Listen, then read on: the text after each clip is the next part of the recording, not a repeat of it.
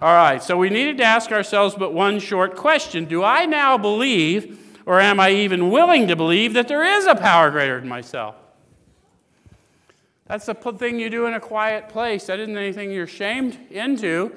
But I want to point out to you, you are in a fellowship where one of the things we do is admit powerlessness over a chemical or a condition. So if you're not willing to believe there's a power greater than you, you're wasting valuable high time hanging around here. Does that make sense? Because there's already a power evidently greater than you, or you wouldn't have joined our club. Because this is not an aspiration we have from youth. As soon as a man can say that he does believe or is willing to believe, we emphatically assure him that he's on his way. How can they be so emphatic? Have you ever had anyone tell you, Man, I felt that. I know what you're talking about? Weren't you excited for him? Hell yeah, because you got a hit of it too.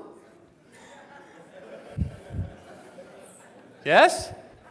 When we introduce them to power, we get a shot of it too. Same reason I'd stand on a corner and tell them where the guy was flipping the dope because I could get a bump when I brought him to the door. None of you ran in that hood?